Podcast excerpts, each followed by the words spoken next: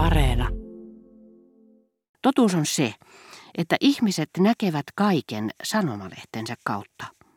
Mutta miten he muutenkaan voisivat nähdä, kun eivät omakohtaisesti tunne kyseisiä henkilöitä ja tapahtumia. Dreyfusin tapauksen aikoihin, tehän olitte siitä niin kummallisen kiihkeästi kiinnostunut, aikana, jonka nyt yleisesti väitetään olevan meistä vuosisatojen päässä, sillä sotafilosofit ovat todenneet, että kaikki siteet menneisyyteen ovat katkenneet. Minä järkytyin nähdessäni, miten oman sukuni jäsenet soivat kaiken arvonantonsa kirkon vastustajille, jotka olivat entisiä kommunin kannattajia, koska sukulaisteni lukemat lehdet olivat esitelleet heidät Dreyfusin vastustajiksi samalla kun he julkisesti häpäisivät hyvästä suvusta polveutuvan ja katolisen kenraalin, josta tosin oli tullut revisionisti. Yhtä järkyttynyt minä olen nähdessäni, miten raivoisasti kaikki ranskalaiset vihaavat keisari Frans Josefia, jota ennen palvoivat ja syystä. Minä voin sen teille sanoa, sillä olen tuntenut hänet läheisesti ja hän suvaitsee sanoa minua serkukseen. Voi, en olekaan kirjoittanut hänelle sitten sodan alkamisen.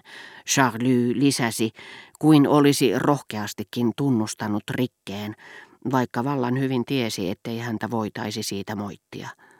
Ei, kirjoitin sentään ensimmäisenä vuonna, mutta vain kerran. Vaan minkä sille mahtaa? Eikä se mitenkään vähennä minun kunnioitustani häntä kohtaan. Minulla vain on täällä paljon nuoria sukulaisia, jotka taistelevat meidän riveissämme ja pahastuisivat kovasti tiedän sen, jos minä jatkaisin kirjeenvaihtoa vihollismaan valtionpäämiehen kanssa. Minkä sille mahtaa? Arvostelkoon ken tahtoo. Charlie jatkoi, kuin antautuen rohkeasti moitteitteni kohteeksi. En ole halunnut, että Charlyn allekirjoittama kirje saapuu näinä aikoina Viiniin.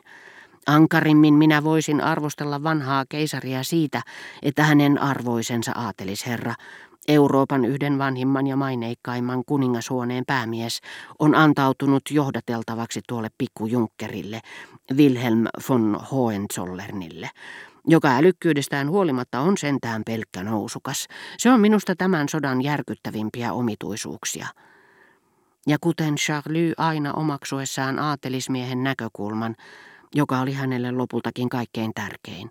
Hän alkoi nytkin puhua aivan järjettömän lapsellisia ja sanoi minulle samaan sävyyn, jota olisi käyttänyt Marnesta tai Verdänistä puhuessaan, että tähän sotaan liittyi ensiarvoisen tärkeitä ja hyvin kiinnostavia seikkoja, joita sen historian kirjoittaja ei saisi jättää käsittelemättä. Niinpä esimerkiksi, hän sanoi minulle, kaikki ovat niin tietämättömiä, että kukaan ei ole pannut merkille seuraavaa merkittävää seikkaa. Maltan ritarikunnan suurmestari, joka on saksalainen, saa silti asua Roomassa ja meidän ritarikuntamme suurmestarina nauttia diplomaattista koskemattomuutta. Se on mielenkiintoista. Charlie jatkoi ja hänen ilmeensä tuntui sanovan, huomaatteko, että iltanne ei mennyt hukkaan, kun tapasitte minut. Minä kiitin häntä ja hän otti kasvoilleen vaatimattoman ilmeen. Oli olevinaan mies, joka ei vaadi palkkaansa. Mitä minä olinkaan sanomassa teille? Ai niin, että ihmiset vihaavat nyt Frans Josefia yhdessä sanomalehtensä kanssa. Kreikan kuningas Konstantinista ja Bulgarian saarista on yleisön mielipide häilynyt inhon ja myötätunnon välillä, koska vuoron perään on väitetty, että he asettuisivat Antanten puolelle tai niiden, joita Brichot sanoo keskusvalloiksi. Niin se on, kuten Brichot meille toistelee kaiken aikaa, Venitseloksen hetki tulee vielä. En epäile, etteikö herra Venitselos olisi kyvykäs valtiomies, mutta kuka sanoo, että kreikkalaiset olisivat häneen niin kovin mieltyneitä? Hän halusi, näin meille kerrotaan, että Kreikka täyttäisi velvollisuutensa Serbiaa kohtaan. Mutta pitäisi tietää, millaisia ne velvollisuudet olivat, ja olivatko ne laajempia kuin ne, joita Italia ja Romania luulivat voivansa rikkoa. Me kannamme Kreikan tavasta toteuttaa sopimuksia ja noudattaa perustuslakia sellaista huolta, jota meillä ei varmasti olisi, jos se ei olisi meidän etujemme mukaista. Jollei sota olisi syttynyt, luuletteko, että suojelijavaltiot olisivat edes huomanneet parlamentin hajottamista?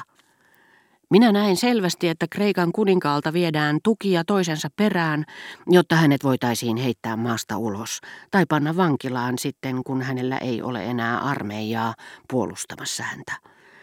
Kuten äsken sanoin, suuri yleisö arvostelee Kreikan kuningasta ja Bulgaarien kuningasta yksin omaan sanomalehtien perusteella, ja miten he voisivatkaan ajatella heitä muuten kuin lehtensä kautta, koska eivät tunne heitä. Minä olen tavannut heitä erittäin usein. Tunsin Kreikan Konstantinin oikein hyvin, kun hän vielä oli Diadokos. Hän oli aivan hurmaava. Olen aina ajatellut, että keisari Nikolai oli heikkona häneen. Varsin kunniallisesti tietenkin. Prinsessa Kristian puhui siitä avoimesti, mutta hän on häijyakka. Bulgarien saari taas on varsinainen veijari ja haluaa näyttääkin sellaiselta, mutta silti hyvin älykäs, merkittävä mies. Hän pitää minusta kovasti. Herra de Charlie saattoi olla hyvin miellyttävä, mutta ryhtyessään käsittelemään näitä aiheita hän muuttui sietämättömäksi. Hän näytti olevan täynnä itseään kuin joku ärsyttävä potilas, joka kaiken aikaa kehuskelee terveydellään. Olen usein ajatellut, että Balbekin paikallisjunassa istuneet vakituiset, jotka niin odottivat tunnustuksia, niitä hän Charlie vältteli, eivät ehkä olisikaan sietäneet tällaisten päähänpinttymien esittelyä, ja koska heillä olisi ollut vaivautunut olo kuin pahanhajuisessa sairashuoneessa, missä on vaikea hengittää, tai morfiinin orjan seurassa, kun tämä ottaa ruiskunsa esiin heidän nähtensä, he olisivat itse tehneet lopun tunnustuksista, joita olivat luulleet haluavansa. Sitä paitsi oli ärsyttävää kuulla, miten Charlie syytteli kaikkia mahdollisia ihmisiä, ja luultavasti vielä ilman minkäänlaisia todisteita, samalla kun unohti itsensä pois siitä erikoisryhmästä, johon hänen tiedettiin kuuluvan, ja johon hän mielellään sijoitti muita. Ja lisäksi tuo älykäs mies oli sepittänyt tästä asiasta oman hyvin ahdasmielisen filosofiansa, jonka pohjana saattoi olla jotakin samanlaista kuin Suonnin kiinnostuksessa elämän kuriositeetteja kohtaan.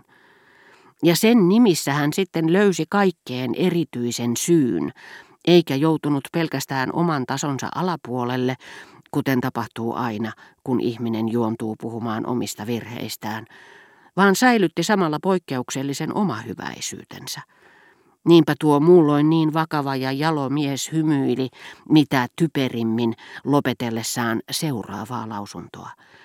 Kun nyt voidaan vahvasti olettaa, että Ferdinand von Coburgin ja keisari Wilhelmin suhteissa on samaa latausta, se voisi olla syy siihen, miksi tsaari Ferdinand on asettunut rosvovaltioiden puolelle. Totta vieköön onhan se hyvin ymmärrettävää, kyllä siskolle aina antaa periksi. Ei häneltä mitään raatse kieltää. Minusta tämä olisi oikein mukava selitys Bulgarian ja Saksan liitolle.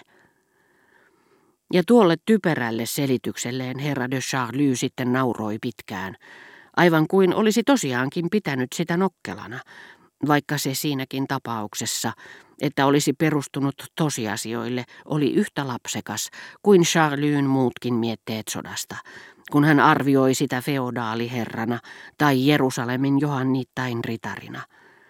Hän lopetti huomautukseen, joka oli edellisiä osuvampi. Hämmästyttävää on, hän sanoi, että sotaan liittyviä ihmisiä ja asioita sanomalehtien perusteella arvioiva yleisö on täysin vakuuttunut siitä, että se on muodostanut mielipiteensä itse.